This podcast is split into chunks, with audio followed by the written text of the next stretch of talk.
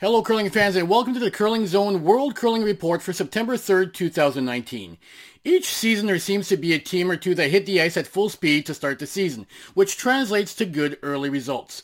This season that team appears to be Team Schwaller of Switzerland, who won the title at the Baden Masters last week, traveled across the Atlantic, and won the Cameron's Brewery Oakville Fall Classic this weekend. Team Schwaller defeated Chang Min Kim of Korea 7-3 in the final after dispatching Team Runen of the US 8-3 in one semifinal, while the Koreans defeated Team Bryce of Scotland 9-3 in the other semifinal.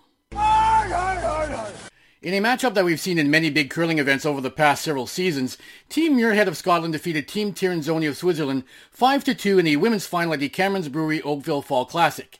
Muirhead took the scenic route to the championship going 2-2 in the round robin and having to play an extra playoff round before defeating Kelsey Rocque in the semifinal and the reigning world champions in the final. All four of this week's finalists will be staying in the Oakville area this week, preparing for next weekend's Stu Sells Oakville Classic, where Team Schwaller will look to defend the title they won last season, and Silvana Tirinzoni will look to win a fourth title at the event. At the Battleford Mixed Doubles Fall Curling Classic, the international duo of Sophia Maybergs and Brady Scharback went undefeated on the weekend, including a 7-3 victory in the final over the team of Hemley Hopstein and Nathan Pomedley of Weyburn, Saskatchewan. And that's your news and notes from the world of curling for September 3rd, 2019.